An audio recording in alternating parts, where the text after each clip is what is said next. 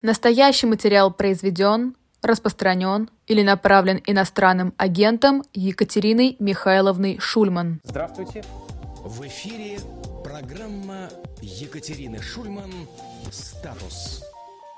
Здравствуйте, в эфире программа «Статус». Как всегда, сразу на трех каналах. На канале Екатерины Шульман. Здравствуйте, Екатерина Михайловна. Добрый вечер. На канале «Живой гвоздь» и на канале «Бильд на русском». Как всегда, стараюсь я. Оп, да, получилось.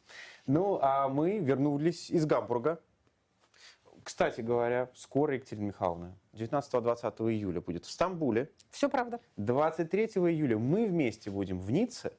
С лекцией о русской ссылке. Самое место. В общем, дорогие друзья, приобретайте билеты, если вы где-то в этих городах или окрестностях. Ну а мы переходим к первой рубрике.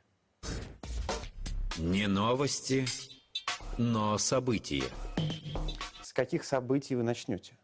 Начнем мы с тех, о которых мы говорили и на прошлой неделе. Мы начали наш прошлый выпуск с нападения на э, журналистку и адвоката в Чечне и говорили о том, что, э, скорее всего, никаких особенных процессуальных последствий, никаких особенных политико-административных последствий у этого ужасного события не будет, так же, как не было э, их у аналогичных событий в прошлом. С тех пор было довольно много сказано слов, э, в основном в так называемом патриотическом э, секторе социальных сетей и медиа, о том, что вот смотрите, как замечательно разобрались с одним нелегитимным, понимаете ли, насильником в виде Евгения Викторовича Пригожина. Вот пора теперь федеральной власти привести к порядку и вторую нелегальную армию, то есть э, чеченские, э, так сказать, вооруженные силы, Теперь которые говорят, формально... стационарного бандита. Да, совершенно верно. Да, значит, кочующих, с кочующим бандитом мы как-то уже разобрались, а вот давайте теперь со стационарным разберемся. Мы тогда говорили, что и с кочующим разобрались не очень, и, как можете видеть, события прошедших дней как раз нам это доказывают.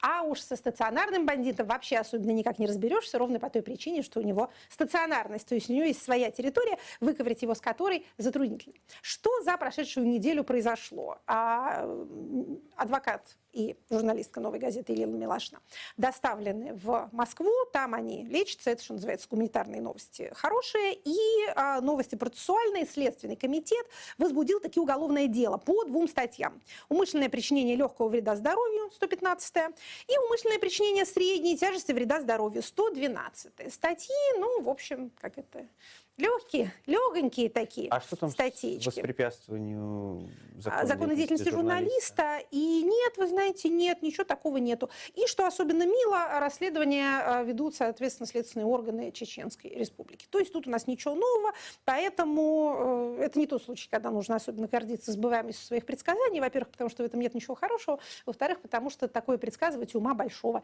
не надо. Это, в общем, видно при самом поверхностном взгляде. За прошедшую неделю, на самом деле, продолжилась та тенденция, которую отмечали в прошлый раз. Вот это вот удивительное последствие неудавшегося переворота, который состоит в том, что, э, так сказать, часть покупки лояльности реализуется, а часть репрессивная не реализуется вообще. То есть, в принципе, ни в каком виде. Единственный пострадавший пока, насколько можно видеть, это генерал Суровикин, да и то только в том смысле, что его как-то вот не могут Интересно, найти. где это вы можете видеть? Вообще, да, действительно. И, собственно, в этом и состоит репрессивность, что его как-то вот не видно. А больше ничего не происходит. Значит, напомним, что никаких официальных э, не знаю, наказаний, снятия с должности, отправки на пенсию, понижения в звании, ничего подобного не происходит. То есть просто какие-то источники в лице некоторых людей, считающих себя осведомленными, говорят, что вот он там не- неизвестно куда пропал, по телефону не звонит, с днем рождения жену не поздравил Дочку. И дочку тоже не поздравил, за этого не поздравил жену, а потом не поздравил дочку. Вы знаете, многие э, мужья и отцы ведут себя так и вне всяких следственных действий. Просто такие они невнимательные. А со всеми остальными участниками неудавшегося мятежа все еще более хорошо. А мы тоже вздохнем вместе со всем остальным информационным пространством над внезапно обнаруживающейся двуличностью Дмитрия Сергеевича Пескова. Вам это должно быть особенно грустно. Вы столько общались с этим человеком. Неужели Просто он... не могу поверить, Неужели он раньше тоже вот когда-нибудь кого-нибудь обманывал? что начальник его Владимир Путин, что Дмитрий Сергеевич Песков, конечно же, никогда никого не обманывали. Нет у него ни лживый взгляд, его глаза не лгут, как в известной эпиграмме, как это продолжение погуглите сами. Эти глаза не могут лгать, это совершенно верно. Так вот, а Дмитрий Сергеевич у нас говорил, что мы не знаем, где Пригожин, оказывается, в это время Пригожин был у президента. Теперь, поскольку а, французская газета «Либерасьон» напечатала об этом информацию, а Кремль почему-то решил признать этот факт, хотя, в общем, в традициях вот той правдивости нерушимой, которая уже была продемонстрирована, можно было и продолжать все отрицать, хуже бы не стало. Хуже, на самом деле, уже, наверное, некуда. Вы знаете, вы так шокировали меня тем, что Кремль обманул почтенную публику, что, мне кажется, нам надо переварить эту информацию. То есть мы сейчас не можем посмотреть рекламу. Хорошо. И, и когда мы чуть-чуть успокоимся, чуть-чуть от этого от шокирующего этого, открытия придем в себя, шок, мы вернемся. Да. Хорошо.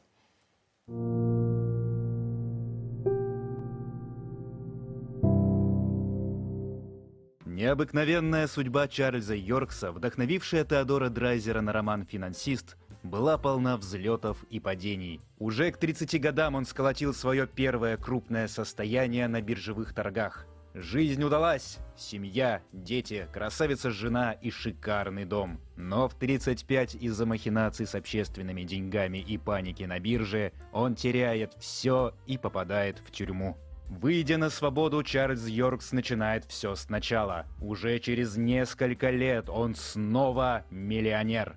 Врожденная деловая хватка позволяла главному герою добиваться успеха, но отсутствие образования заставляло учиться исключительно на своих ошибках. Саму книгу часто рекомендуют начинающим финансистам для понимания работы рынка, а в сети часто говорят, что это неординарный способ получить еще одно высшее образование – Вполне может быть, но если вы хотите наверняка обучиться профессии, то лучше всего это сделать в Академии Эдюсон на курсе «Финансовый директор». Это отличная возможность повысить свой профессиональный уровень для собственников, бухгалтеров, финансистов и всех, кто работает с деньгами. Насыщенная программа обучения из 170 уроков даст вам базу, чтобы успешно развивать компанию, потому что каждый блок вы закрепите практикой, построенной на 17 реальных кейсах. В Edison преподают эксперты из ведущих компаний, таких как Мегафон, KPMG, Avon и других. А еще личный куратор на 12 месяцев,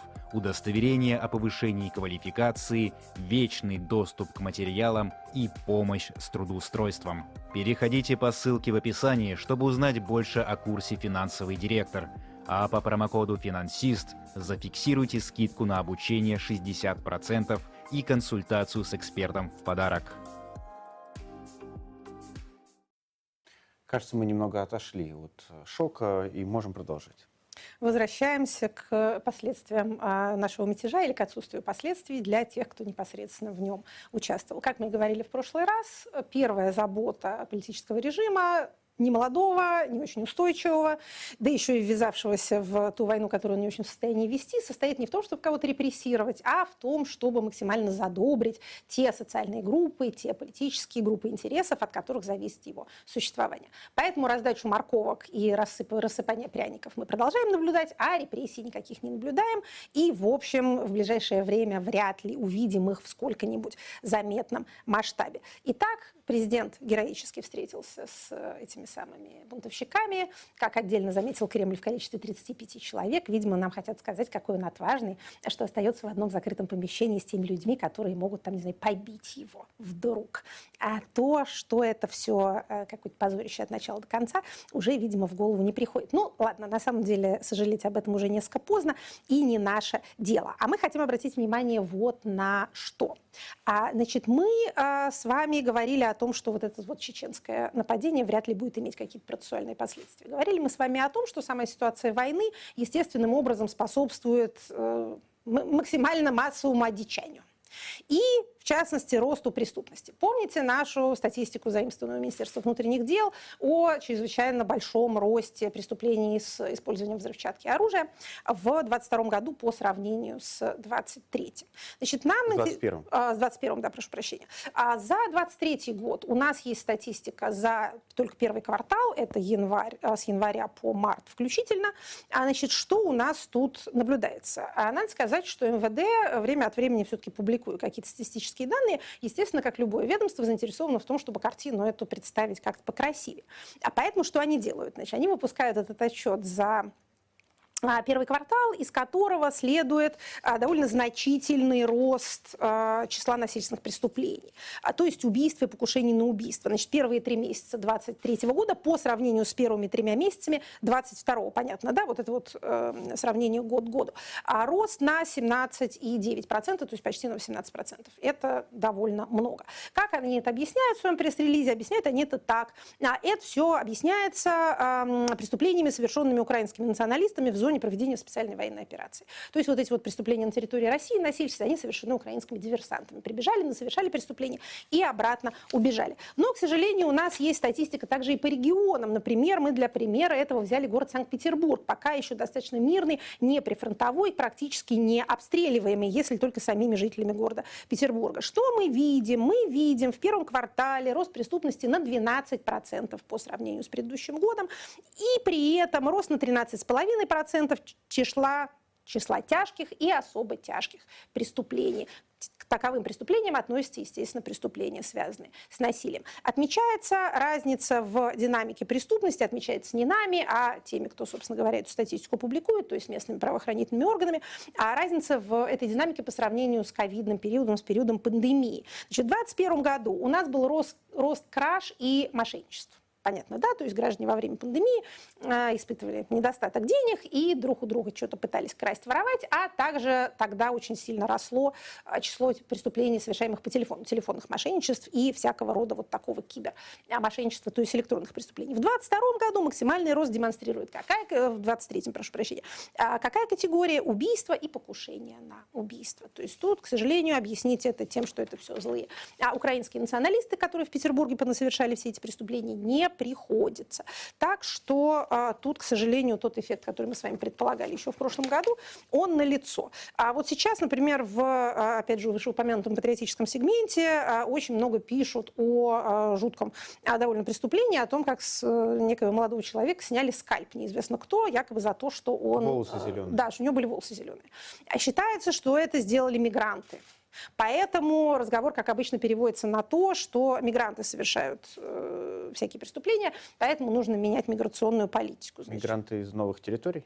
А, нет, не мигранты из новых территорий. В патриотическом сегменте волнуются по поводу мигрантов из стран а, Центральной Азии. Надо сказать, что это старая тема, и о ней надо прочитать отдельную лекцию, но а, в общей доле преступлений большая часть преступлений всегда будет совершаться местными жителями. Знаете, по какой причине? Потому что их вообще больше, догадался Штирлиц. А, поэтому говорить о том, что а, мигранты совершают все преступления, а местные жители от них исключительно страдают, это несправедливо. Кто действительно совершает, скажем так, непропорционально большую долю преступлений относительно своего присутствия в социуме, это те, кого называют на полицейском языке гастролерами. То есть не приезжие, которые приехали, чтобы тут жить и работать, а люди, например, из соседнего региона, которые приехали, что-то сделали и уехали. Так работают, например, э, карманники, так работают люди, которые занимаются квартирными кражами, ну, собственно, уби убийцы. А с целью ограбления работают так тоже. Убийцы, что называется, по страсти или, или с дуру, э, они не интересуются такими деталями. Ну, вот, например, еще, еще один пример, о котором пишут меньше, но, тем не менее, меня это как-то заинтересовало, прочитала у Евы э, Меркачевой. Значит, эм, неделю назад в Тверской области области избили 73-летнего э, человека, бывшего российского дипломата, бывшего на минуточку, э, ну, точнее, дипломата в отставке, бывшего российского посла в Бангладеш, чрезвычайно полномочного посла. Ему был 73 года, пожилой человек. А, избил его атаман местного казачьего общества тоже интересная а социальная деталь. Значит, он впал в кому и через несколько дней умер. И вот Ева Меркачева, бывшая коллега моя по СПЧ, собственно, пишет, что теперь, наверное, а, вот эта вот статья, а, по которой было возбуждено дело о причинении средней тяжести вреда здоровью, будет все-таки переквалифицирована на какую-то посерьезнее. Что... А за что он его избил? -то? Известно? А, история, покрытая мраком. Из, из хорошего Мария Захарова обещала взять дело на личный контроль. Тут, конечно, сразу это... станет всем, всем станет хорошо.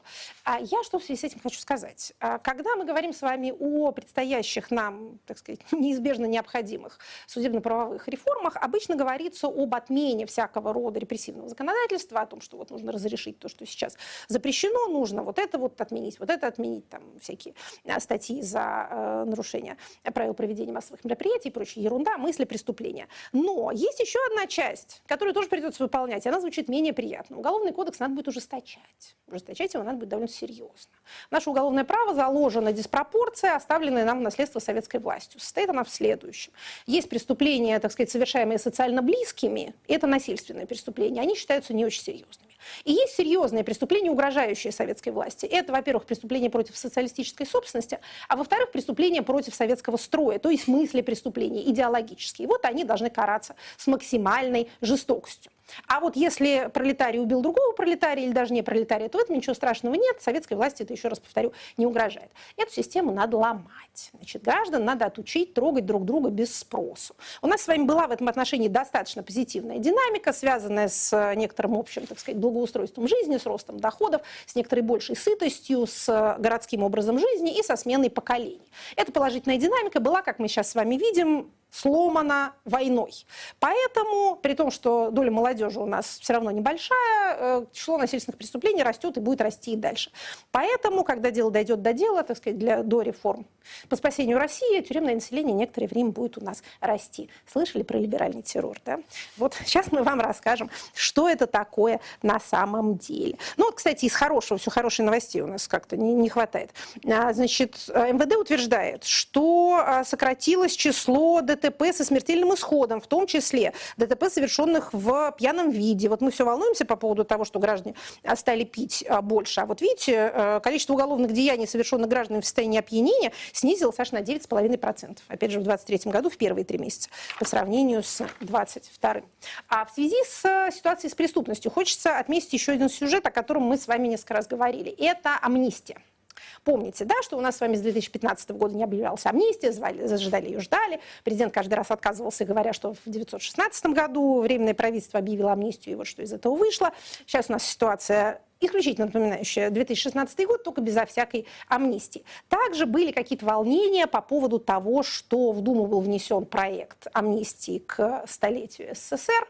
Довольно широкий проект, внесла его фракция КПРФ. Широкий в том смысле, что а многие категории граждан попадали под него, в том числе а, военнослужащие, а, любые совершившие преступления впервые небольшой средней тяжести из числа людей, принимавших участие в боевых действиях по защите Отечества, за, за все времена сразу. Ну и в том числе, например, э, за, военные, за фейки, распространение фейков, публичный призыв к осуществлению экстремистской деятельности, если без тяжких последствий, э, и дискредитация вооруженных сил. То есть вот такая бланкетная, а широкая, довольно и лучше, наверное, сказать, зонтичная амнистия. Так вот, были разговоры о том, что этот проект как-то куда-то пойдет, потому что Пригожинских надо как-то амнистировать, ну и вообще, так сказать, оказать всем милость. В предвыборный период мы тогда с вами говорили, что партийный проект не имеет э, никаких никаких шансов быть одобренным остальной Думой, и что традиция э, проведения амнистии состоит в том, что Дума принимает это постановление, но вносит его президент Российской Федерации.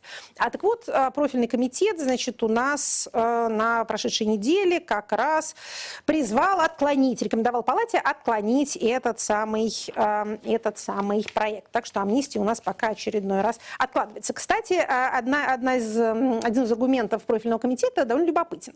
Комитет говорит следующее. Мы достигли исторического минимума по числу заключенных. На 1 февраля вот этого года в местах лишения свободы около 400 тысяч тысяч человек. Это действительно исторический минимум, это правда. Э, как это не так мы хотели сокращать число а, заключенных. Связано это с тем, по словам комитета, что а, законы, принятые в последние годы, позволяют сокращать число сидящих.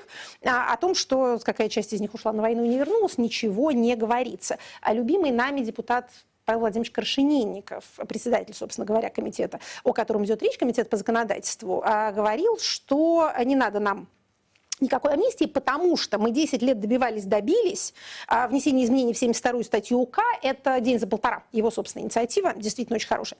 Поэтому теперь ситуация, цитирую, в корне другая по сравнению с 90-ми нулевыми, потому проводить амнистию сейчас не своевременно. Вот так. Я не очень понимаю, почему принятие закона э, день за полтора, еще раз повторю, очень хорошего закона, в результате принятия которого действительно несколько десятков тысяч человек вышло на свободу. Нет, к сожалению, у нас точных э, цифр, но известно, что, в общем, много. Так вот, не очень понятно, почему эта э, замечательная законодательная новелла препятствует объявлению амнистии. Ну, в общем, так или иначе, амнистии Потому что если не вы будет. сейчас всех выпустите, кого же тогда вербовать на войну там в зонах? Логично, логично. Ну, там уже навербовали достаточное количество людей. Видите, уже больше-то особенно, может, и некого. Итак, да. Прежде чем перейти к следующей теме, мы еще одну рекламу Еще одну? посмотрим. Да, Боже и дальше. Ну, хорошо.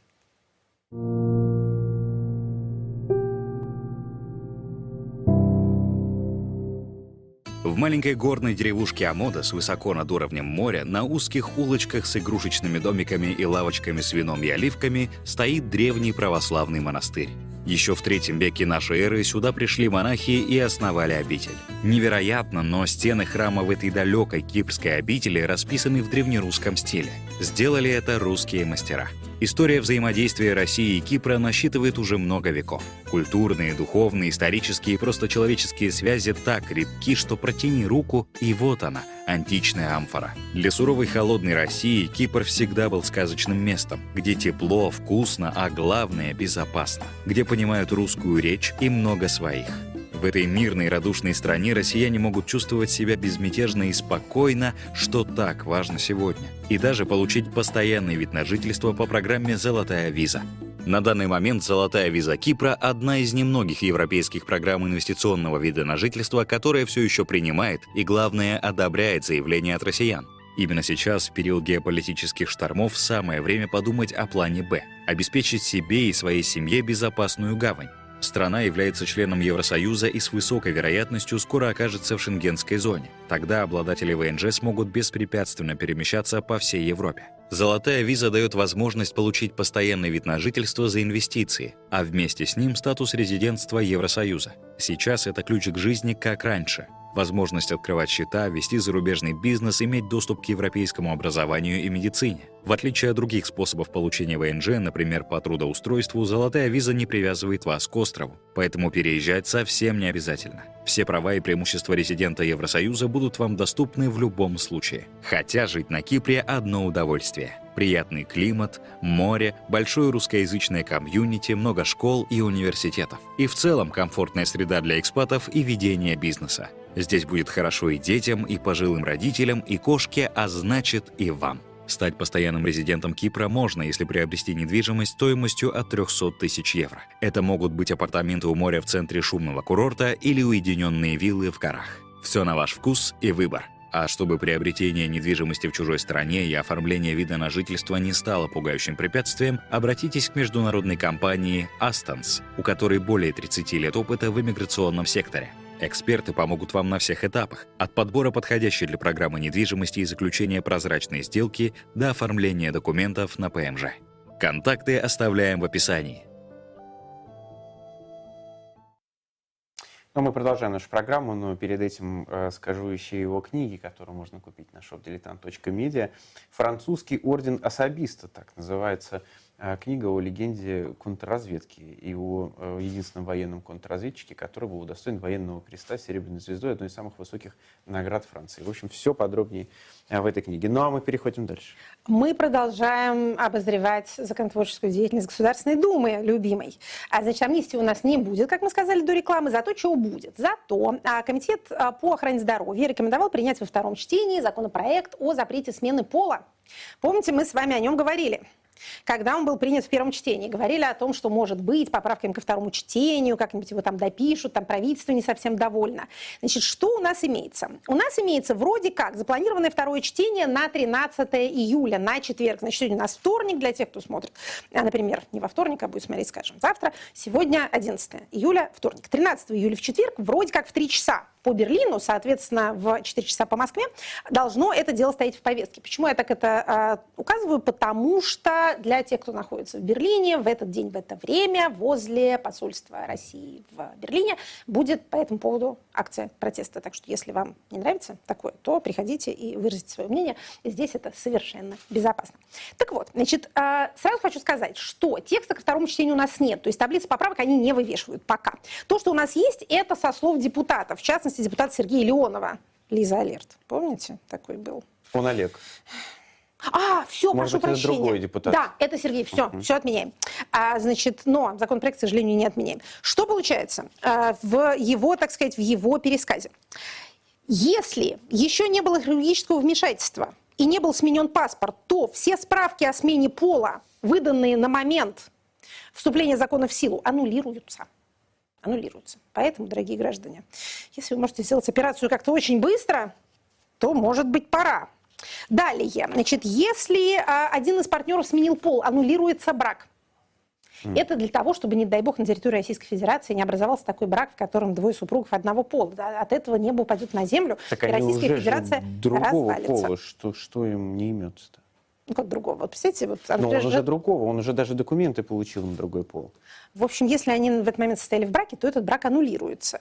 А, значит, далее, а если один из супругов сменил пол, то такая пара не сможет усыновлять детей или быть их опекунами. Слава богу, что уже имеющихся детей не отбирают, хотя случаи такие были у нас а, и безо всякого этого закона. Если человек сменил пол за рубежом, то он не сможет поменять в России паспорт. То есть какой был пол, такой и остается, mm. если вы сделали операцию где-то в другом месте. А, значит, запрещается врачам назначать лекарственные средства, которые применяются в процессе смены пола, то есть эндоктринные, эндок, эндоктринные препараты. А почему? Да. А потому что смена пола вообще запрещена. Гормонотерапия запрещается в явном виде. Вот просто запрещается и все. Вот а теперь... А если человек уже принимает? А если справки аннулируются, то я боюсь, что, ну как, закон обратной силы не имеет обычно, э, хотя бывают исключения, а, но а, на момент вступления закона в силу, значит, вот все прекращается. Я прям вижу, как широко начнут понимать гормонотерапию и доматываться к тем врачам, которые, например, оказывают помощь женщинам в период менопаузы или еще что-нибудь в этом роде. Гормонотерапия много для чего применяется в разных ситуациях. Вот, значит, Поправки ко второму чтению, мягко говоря, не смягчают законопроект никак ни в каком виде. Так что э, я продолжаю считать, что это законопроект одного зрителя, абсолютно. Потому что операции по смене пола с начала 2000-х годов происходят в России. Никого это никогда не волновало. Количество – это несколько сот человек на всю Россию в год. Россия большая страна. Давайте, давайте все-таки про это вспомнить. В ней, в ней еще живут какие-то люди. Поэтому там, не знаю, 700, 600, 900 человек, то есть меньше тысячи человек в год, это совершенно нисколько. Зато Екатерина Михайловна за рубежом, знаете, как поддерживают некоторые? Э, вы знаете, вот в Иране, например, совершенно не поддерживают, потому что в Иране, наоборот, да, операция нет, по смене пола проходит очень широко. О, о других странах. А каких же, например? О Германии, Соединенных Штатах. А, те, кто здесь такие радикальные консерваторы, даже те, кто против войны, говорят, а вот тут Путин молодец. Слушайте, а сколько их, этих замечательных людей, во-первых? А во-вторых, извините, зачем они России? Вот нам они зачем? Какая от них польза? Более того, понимаете, у нас есть свое консервативное некоторое лобби. Оно против много чего. Ну, например, QR-кодов. Ну, например, э, однополых браков. Оно волнуется по поводу наличия абортов в ОМС. Но никакие консерваторы, еще раз повторю, никогда ни разу на памяти живых людей не возмущались возможностью э, сменить пол операционным путем. Это исключительно происходит потому, что президент наш был спасаемый где-то услыхал про то, что, э, как это, от людей она слыхала, как в известной басне, что где-то там на Западе есть какие-то трансгендеры, и всем детям в школе меняют пол принудительно. Значит, кто ему это рассказал? Да-да-да. Неизвестно. Кстати, пользуемся этим случаем, э, чтобы поздравить с днем рождения одного из наших любимых авторов, Николая Платоновича Патрушева. У него день рождения сегодня. Николай Платонович, пишите, пожалуйста, еще. Мы вас читаем, любим и, и в общем, радуемся. Да. И каждый раз прочитаешь, думаешь, господи, боже мой, кажется. Этих бояться, кажется, нечего, подумаешь, э, с каждым очередным таким вот выступлением. Поэтому, пожалуйста, выступайте, не сдерживайте себя. Если вам какая-то мысль в голову приходит, то вы ее обязательно несите на публику в себе, не держите. Итак, Значит, еще один э, законопроект, который сам по себе выглядит довольно невинно и принят только в первом чтении, но привлек мое внимание вот почему. Значит, у нас с вами э, с 4 на 5 июля ночью происходили, по признанию э, Роскомнадзора, происходили учения в России по отключению от интернета. Прям вот так было всем сказано, что мы, значит, тренировались по ночам. А, отключаться от международного интернета и э, обходиться своим внутренним суверенным. Не потому что, как опять же говорится очень часто и публично, что мы хотим от кого-то отключаться, но может такое случиться, что нам значит, кабель перерубит а тяпкой наши злые западные враги, мы должны быть готовы к этой ситуации. Точно такие же были разговоры, когда э, создавали, скажем, всякие внутренние э, инфраструктуру для банковских переводов, ну что, собственно, свою службу сослужила в 2022 году, но применительно к интернету это все выглядит, конечно, довольно подозрительно, потому что одновременно сливаются в публичное пространство всякие а, протоколы совещаний о том, как создать русский аналог Ютуба и как одновременно еще можно что-нибудь подключать, и русский аналог Википедии. В общем, стремление повторить китайское фаервольное чудо, оно как-то не оставляет а, все-таки умы нашего начальства. Одновременно с этим в Думе идет такой маленький незаметный законопроектик, который вносит поправки в закон о связи и в жилищный кодекс. Так сразу. Смотрите, а в скобочках пояснение в части обеспечения права граждан на доступ к информации. Уже подозрительно, не правда ли? Значит, авторы группа депутатов-сенаторов, в числе депутатов Хинштейн, в числе сенаторов, точнее вот оба два сенатора, Турчак и Клишес. Подозрительно. Значит, смотрите, что там говорится? Говорится там следующее, что если вы живете в многоквартирном доме, то у вас есть а, провайдер оператор э, сетей связи, который вам устанавливает, ну, вот, собственно, коробочку, по которой вы получаете э, эту самую связь. Там говорится, что э, поскольку доступ к интернету является обязательной, так сказать, жизненно необходимой услугой, то э, перечисляются случаи, когда такое оборудование операторами связи размещается безвозмездно. Но одновременно это типа даже хорошо. Даже вводится мораторий на повышение э, цены за услуги связи до 2024 э, года. Значит, до, до конца 2024 года. Но одновременно говорится следующее, что э, сети связи выводятся из круга общего имущества собственников помещением КД, то есть многоквартирного дома. И для смены оператора теперь не нужно проведение собрания собственников. То есть, понимаете, да? О чем речь? Пока нет. Не, пока не понимаете. Значит, сейчас вот эти сети связи, то есть это оборудование, которое у вас в доме установлено, это э, часть общего имущества. Так же, как там это чердак, понятно. подвал и так далее. Теперь это не будет общим имуществом. Это тоже понятно. А вот. А к чему это приведет? Что в этом вот. такого? Значит, что, к чему это может, скажем так, клонить? А, это может клониться к следующему. А, если это будет принято, то не нужно будет согласия собственников на то, чтобы вашего нынешнего провайдера заменить на другого и ваше оборудование заменить на другое оборудование. Это будет делать ваша управляющая компания, что в подавляющем большинстве случаев это тот или иной жилищник. Особенность, как мне объяснили, опять же, я прошу прощения, если я технически тут как это выражаюсь не в тех терминах, но Насколько я понимаю, в отличие от китайского интернета, который строился с уже в него внедренными возможностями для блокировки, для того, чтобы у нас заблокировать вот это все дело, необходимо поменять вот саму эту коробочку. То есть приемная коробка в здании, которая от оператора, должна быть изменена. Вот если речь идет о том, Помните, у нас были уже э, шаги, направленные на то, чтобы, если не монополизировать услуги по предоставлению интернет-связи, то, по крайней мере, обязать э, всех операторов там, сотрудничать с ФСБ. Они и сотрудничают. Но теперь вообще можно будет поменять физически само оборудование, вас не спрашивая об этом. То есть вы можете обнаружить, что у вас какие-то люди неприметные, из ГБУ жилищник, что-то ходят, шуршат и э, какую-то одну коробочку меняют на другую. Вы даже этого не заметите. А потом раз, проснулись, а у вас уже в интернете вашем одна это, рупедия, Рутюб и что еще? И поисковик Чебурашка. Поисковик, как шутят недобрые люди, Сусанин.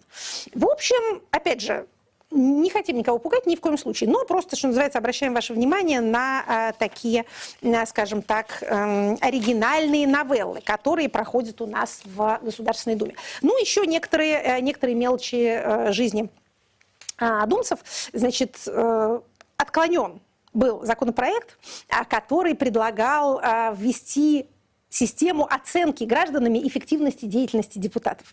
То есть было предложение, а это группа депутатов от фракции «Новые люди». Помните, такая была фракция там Сардана Авксентьева, да, Андрей Нечаев, вот эти люди. А они же предложили, чтобы на госуслугах была система рейтингования и оценки. Как вы знаете, как вы сервис оцениваете, да, приходите в МФЦ и там, вот как вам понравилось, типа того, что с нами. Там, насколько чист этот туалет, оцените от 1 до 5. Вот также а, нужно... Насколько чист депутат. Да, насколько чист тот или иной депутат. Значит, что можно было бы а, их ежегодно, причем раз в году, не то, что там ежедневно, ежегодную оценку депутатов избирателями через госуслуги. Значит, профильный комитет строго велел все это отклонить, потому что Процедура не содержит гарантии недопустимости субъективной оценки деятельности депутатов, а также может служить инструментом давления на них при реализации полномочий. А вы знаете, что, а знаете, Простите, да, это же я не могла этим не поделиться, конечно. А вы знаете, в чем еще нет никаких гарантий на недопустимости субъективной оценки? А вот в выборах. Вам не кажется ужасным, что какие-то избиратели полные субъективности смеют оценивать деятельность депутатов Государственной Думы, голосуя за знаете, них? более того, они давят на депутата. Да, при реализации полномочий. Однозначно. Ужасно. Я предлагаю уже идти до конца и как-то тоже с этим пережитком Запретить либерализма, да, как-то расправиться. Значит, декларации мы уже не публикуем, правильно? А мы вообще проводим такую политику, что начальство перед населением никак не, не отчитывается. Начальство населению ничего не должно. Оно божьим промышлением живет и кормится, а население, значит, само по себе. Когда его просят повоевать, оно вот воюет. А когда не просят, то оно тихо дом сидит. Поэтому я думаю, что и избирательные права как-то не вписываются в эту концепцию. Значит, а, на минуточку отвлечемся от счастливой Российской Федерации а, в пользу ее соседей на постсоветском пространстве. Мы с вами, э, помните, следили за конституционным референдумом в Узбекистане отмечали в тексте новой узбекской конституции как положительные моменты, например, некоторые гарантии неприкосновенности личности и прямой постулированный отказ от смертной казни, чего Российская Федерация не думает делать, вместо этого пугает публику разговорами о том, что хорошо бы ее ввести. Но также отмечали мы и свойственный всем постсоветским автократам так называемый континуизм, то есть стремление продлить свои полномочия до бесконечности. А надо сказать, что узбекский президент в этом смысле в некоторой степени чемпион. Он просидел два срока, а теперь они обнулились, потому что новая конституция, простой прием, да, хорошо знакомый. И он может избираться еще на два срока, а сроки по Конституции Узбекистана семилетние, два раза по семь лет. То есть, если он не утомится, то до 2040 года а, Шавкат Мирзиёев у нас может сидеть. И вот, вслед за конституционным референдумом, как известно, следуют и выборы. Так было в Казахстане, так было и в Узбекистане. Кстати, знаете, где так не было? В Российской Федерации. Конституцию мы с вами поменяли в 2020 году на так называемом конституционном голосовании, которое не было референдумом. А никаких президентских выборов за этим не последовало. Они у нас только ожидаются в 2024 году для тех, кто доживет. А, значит, в Узбекистане, как и в Казахстане, это все, последовательность это была соблюдена. 9 июля выборы состоялись.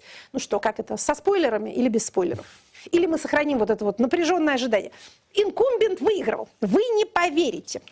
Кто бы мог предположить такой результат? Значит, 87% а, а, голосов, все так в духе Центральной Азии. Помните, мы говорили, что Казахстан тут является некоторым исключением. Там как-то вот скромненько все. А тут все а, в достаточной степени традиционно. Значит, ну, ну вот, от э, ЦИК России были наблюдатели, аж три человека, в том числе бывший мой депутат Николай Булаев. Я у него когда-то была помощником, когда он только приехал из Рязани, простым э, директором, по-моему, местного института э, повышения квалификации учителей. Не знаю, почему тут эти неуместные воспоминания, но а, тем не менее.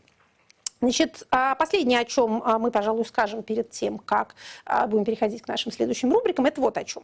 Упомянули мы с вами Казахстан. И мы с вами говорили о событиях в Казахстане в 2022 году, как о тоже примере, скажем так, как о событиях, которые могут быть интерпретированы, а как некоторые неудавшиеся мятеж, неудавшееся восстание, после которого полагается, с одной стороны, задабривать свою базу и по возможности ее расширять, с другой стороны, кого-то репрессировать по возможности точечно. Но вот сегодня а мы наблюдали в Казахстане приговор по делу, связанному с событиями января 22 эм, года, и приговор не силовику, не полицейскому и не кому-то из клана первого президента, который сочтен организатором всякого безобразия, а приговор журналистке, который получил 4 года насколько я понимаю, э, казахскую уголовную систему, что-то вроде нашей колонии общего режима, за, э, как сказано в приговоре, захват аэропорта. И что там происходило? Насколько я понимаю, э, аэропорт был уже, так сказать, нефункционален, не работал, никакой охраны там не было, и там вот было много людей, журналистка поехала туда качестве журналистки и или гражданской активистки для того, чтобы посмотреть, чего там происходит. А я видела вот Максим Владимирович мне показал кадры из зала суда, а некоторые кадры выступления самой подсудимой. Ну, должна сказать, что если говорить с политической точки зрения, а не с правовой, то не лучший выбран объект. Во-первых, судить молодую женщину за преступление, не связанное с насилием, и давать при этом наказание, связанное с реальным решением свободы. И это не очень правильно. Можно было, опять же, в политических целях, уж если выбирать какую-то жертву, то надо ее сделать менее симпатичной хотя бы. Ну и кроме того, я посмотрела, как э, публика в зале суда реагирует на э, вынесенный приговор. Это не Россия. Это не Россия. Поэтому, э, в общем, в репрессивной активности, даже вот такой вот с задержкой, нужно быть аккуратнее. Давайте только скажем, что Айгерим Тлеужан, как раз та самая журналистка, была не единственная, кто сегодня услышал свой приговор. Там и другие активисты были. А, о которых я меньше знаю, признаюсь честно, но вот э, этот кейс как-то действительно цепляет. Обращает на себя внимание, как сам по себе, поскольку мы следим за происходящим в Казахстане, так и э, в связи с вот этим вот общим, так сказать, общим нарративом восстания, мятежей и их последствий. Ну, э, я так понимаю, что самое время перейти к следующей рубрике. Переходим.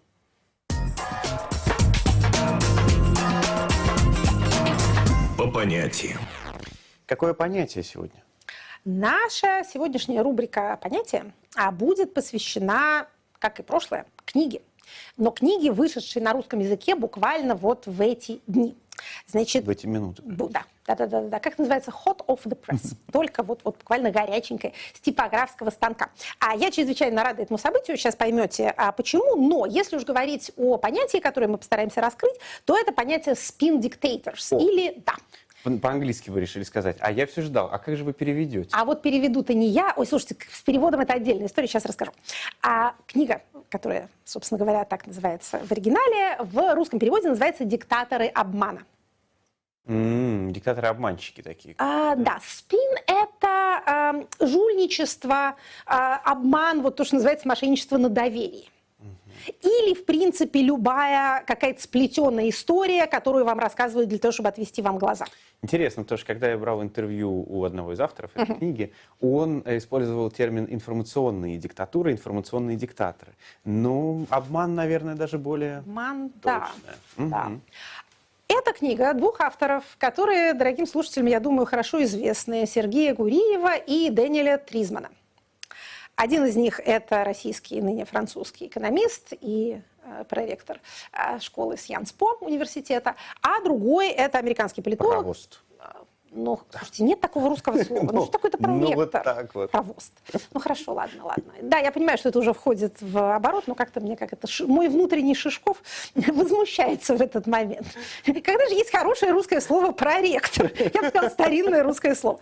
Так вот, а второй соавтор – это американский политолог, специалист в том числе по России и в широком смысле по автократиям. Публике он известен как редактор книги сборников, в которой есть и моя статья, тоже, точнее, глава в этой книге. Книга называется «Новая автократия». Она, между прочим, тоже переводилась на русский язык и должна была а, выйти в Российской Федерации. Знаете, почему задержался выход? Потому что Автор одной из глав, не будем показывать на него пальцем, задержал редактуру перевода. А пока он задерживал редактуру перевода, продолжаем не показывать на него пальцем, времена изменились, и теперь это уже нигде не издашь. Но, переходим к нашей теме, все не так безнадежно.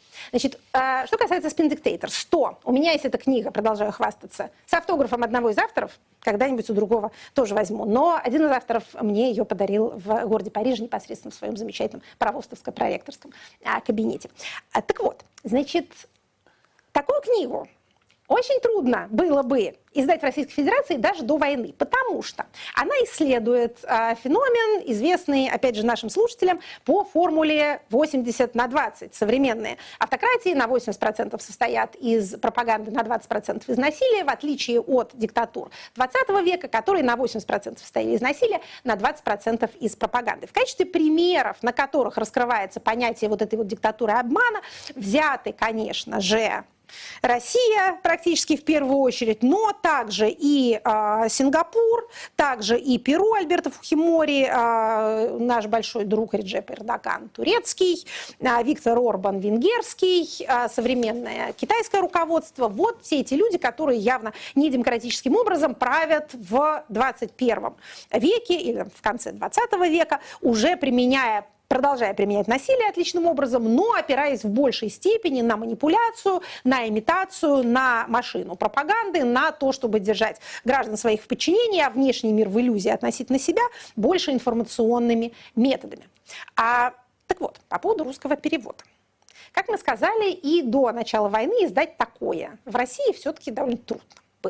А уж после войны такое вовсе невозможно. Тем не менее, издание это вышло сейчас в электронном виде, прямо сейчас, а выйдет и на бумаге а, в рамках того, что при советской власти называлось там издатом.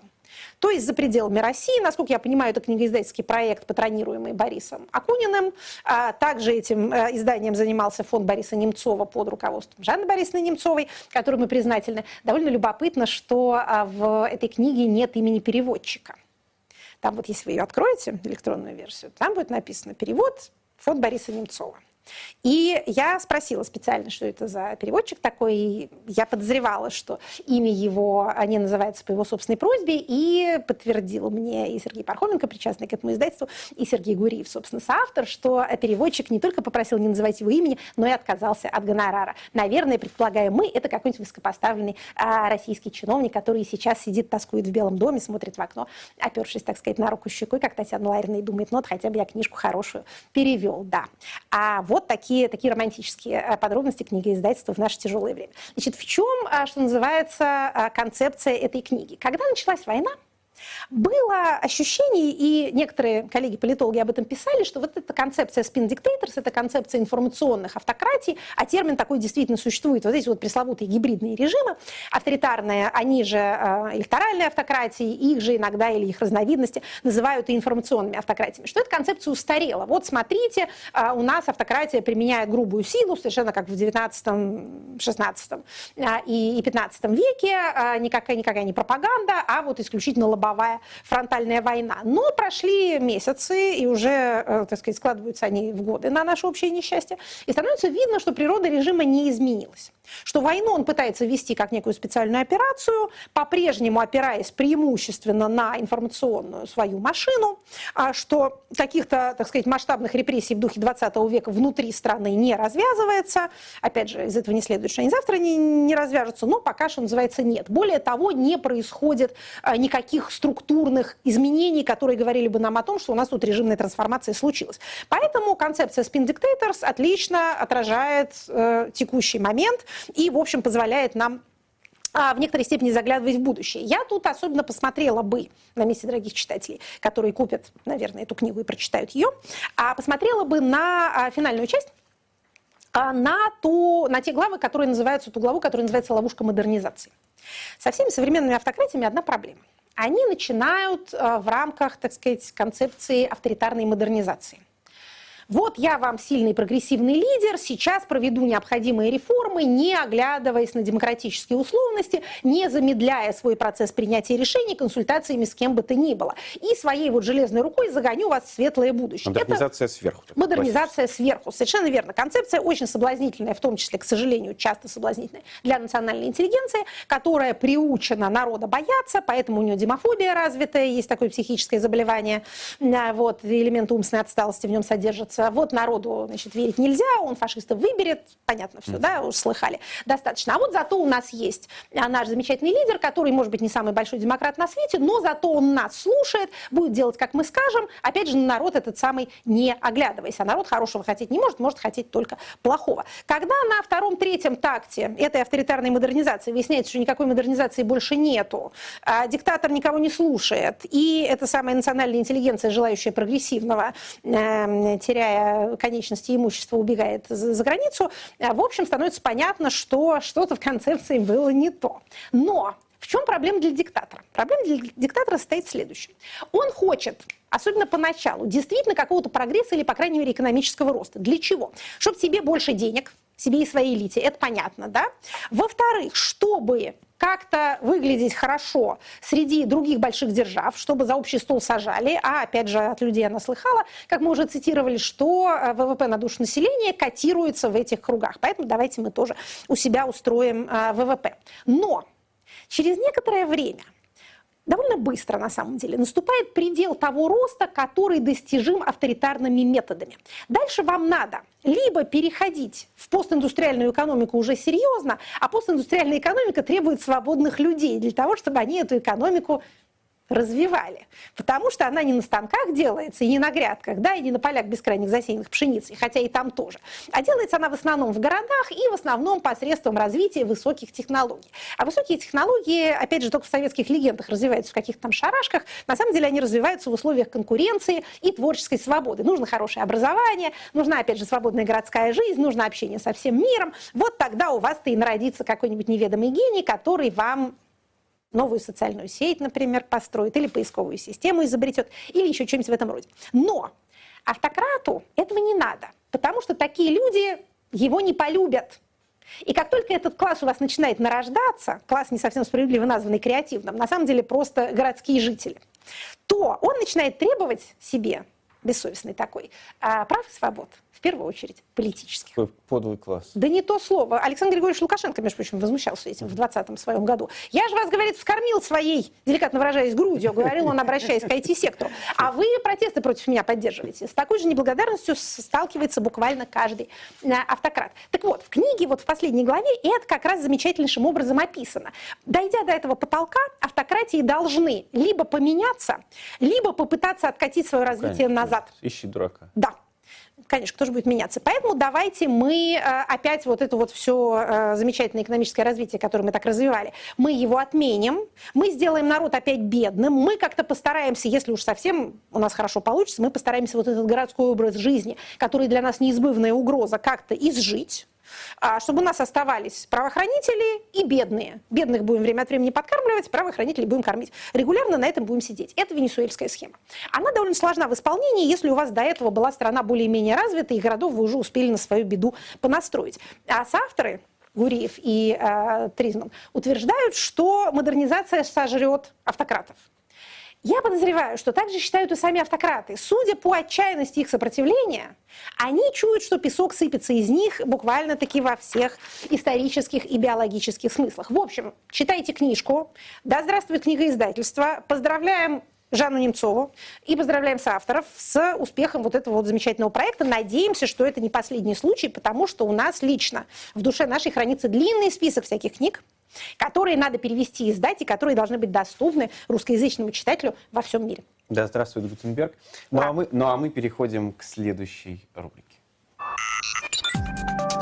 Вопросы от слушателей.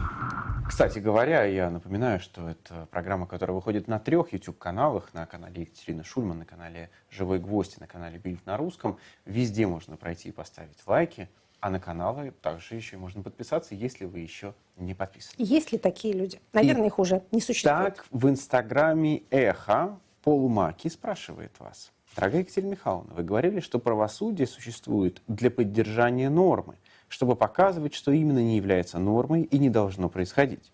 Значит ли это, что мятеж Пригожина с точки зрения государства теперь новая норма? Как мы должны это понимать? Да вот в том-то и беда. Очень точный вопрос. Точнее говоря, точная формулировка содержится в этом вопросе.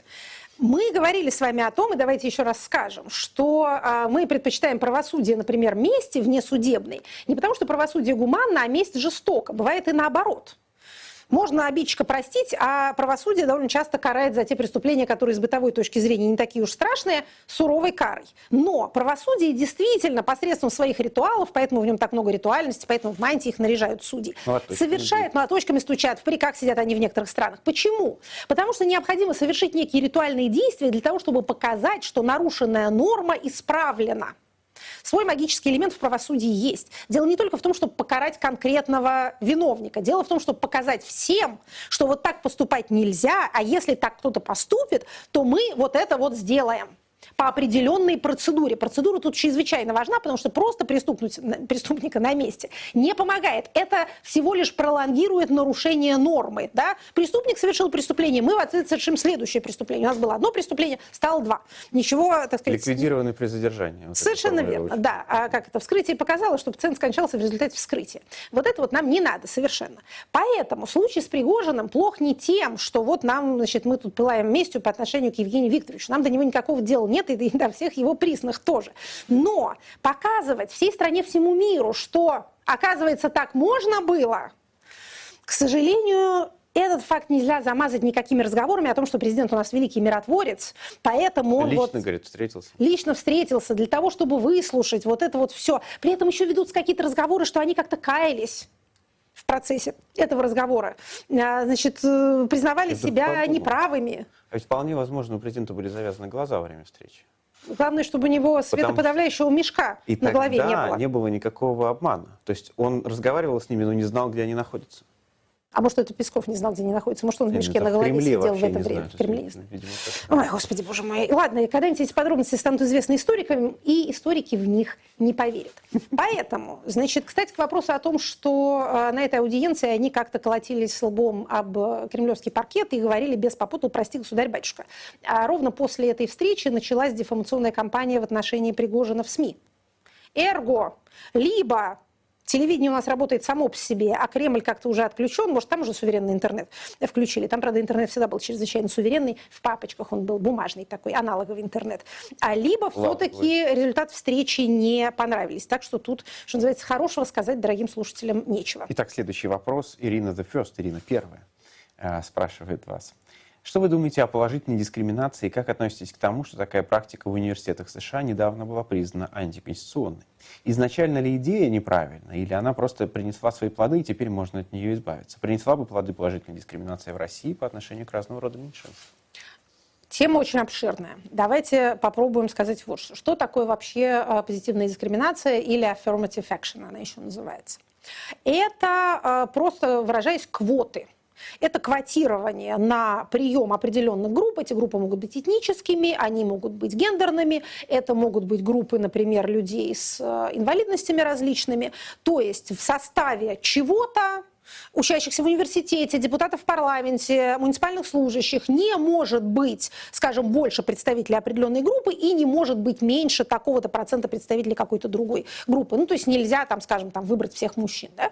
А если у вас позитивная дискриминация ассоциируется исключительно с э, либеральными американскими университетами, то знайте, что такого рода квотирование существует, например, в избирательном законодательстве Индии. В индийском парламенте существуют квоты на определенные этнические группы. Кстати, не знаю, насколько они были официально официальные или неофициальные, но в 90-е годы такие квоты были для, э, например, башкир в Башкортостане. В парламенте Дагестана это существует и сейчас. В Дагестане, как известно, глава республики выбирается а, парламентом, а парламент формируется по пропорциональному ну, Я не про парламент, я про университет. Принципу, ну... да. Значит, если мы сужаем вопрос до университетов, смысл тут позитивной дискриминации состоит в том, чтобы дать шанс тем группам, которые традиционно меньше имели шансов получить высшее образование, на то, чтобы это высшее образование получить. Вообще, по многочисленным исследованиям, да и, собственно, по наблюдениям каждого из нас, высшее образование – это тот почти единственный люфт в биографии человека, когда он может изменить свой социальный статус. Можно выгодно жениться, выйти замуж, можно найти клад, внезапно разбогатеть, но это редкость. Может быть, вас усыновят добрые миллионеры. Но а, это встречается, еще раз повторю, не часто. В качестве более или менее массовой практики у нас есть только высшее образование. Вот если вы недовольны положением себя или своего ребенка, вы его можете изменить вот в эти годы, потому что вы получаете соответствующий навык, вы знакомитесь с людьми, которые потом будут вашими товарищами, а кто-то из них будет вашим нанимателем, вы по окончанию университета получаете работу другую, чем ту, которую имели, например, ваши родители или имели бы вы без высшего образования. Поэтому здесь практика позитивной дискриминации может иметь смысл для того, чтобы выровнять диспропорцию. Грубо говоря, черных не брали да, в университеты десятилетиями. Поэтому надо вот их, что называется, принудительно брать а, для того, чтобы вот это вот неравенство хоть как-то смягчить. Но если мы посмотрим на статистику состава американских учащихся, учащихся студентов университетов за последние десятилетия, мы увидим следующее. Доля афроамериканцев не растет скажем так, она растет очень незначительно. Растет доля э, населения, доля, доля студентов из групп латиноамериканских. Но, понимаете, их доля растет и в населении в целом. Афроамериканцев вообще больше не становится, у них рождаемость э, невысокая. А вот э, то, что называется в Америке латиносы, их становится в принципе больше, соответственно, их становится больше и везде. Также растущая группа – это э, представители иммигрантов из Юго-Восточной Азии. Их тоже становится больше, они вообще, так сказать, учатся хорошо, а, охотно. И а, также а, индийского происхождения то есть из Индии людей, их тоже больше становится. В этом смысле можно сказать, что позитивная дискриминация, скажем так, не так значительно влияет на реальный состав обучающихся, как большие демографические тенденции. Я не буду из этого делать глобальных выводов. Это сложная большая тема. Более того, это тот набор инструментов, который нельзя ни у кого заимствовать, а нужно настраивать для вашего индивидуального случая очень индивидуально. В Америке свои проблемы этнические э, и классовые, и всякие другие. У нас свои. Мы похожи чем-то тем, что мы две большие страны с очень большим разнообразием региональным, с разницей между регионами, но э, по многим другим параметрам мы довольно сильно друг от друга отличаемся. Поэтому нам надо будет думать над этим, над всем, но в принципе полезно знать, что такой инструмент есть, и в ряде случаев, да, он может быть полезен. Последний вопрос. Михаил спрашивает вас. Насколько вероятно, что не только общество подверглось атомизации, а также и политические элиты? Одним словом, они, вдруг они тоже убеждены, что они ничего не решают?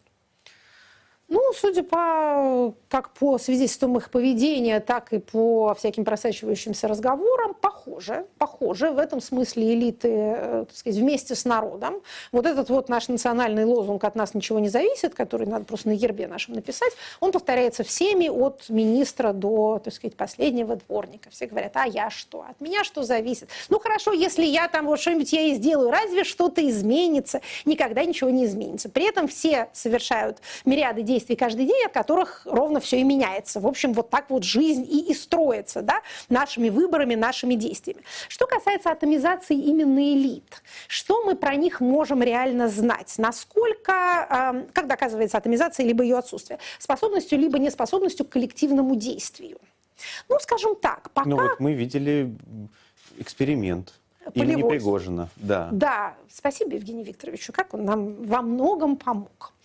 А, если это считать полевым экспериментом, так сказать, над живыми людьми, то способность к коллективному действию отсутствует.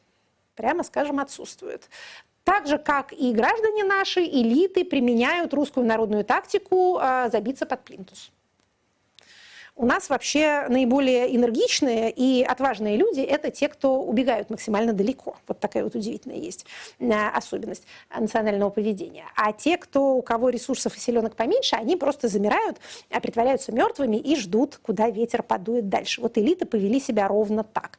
Это предохраняет верховную власть от заговоров, одновременно это лишает ее какой бы то ни было защиты от заговоров. Вот такая парадоксальная ситуация. Спасибо большое. Это была программа «Статус». Не забудьте поставить лайк. Всем пока. Спасибо. Это была программа Екатерины Шульман «Статус».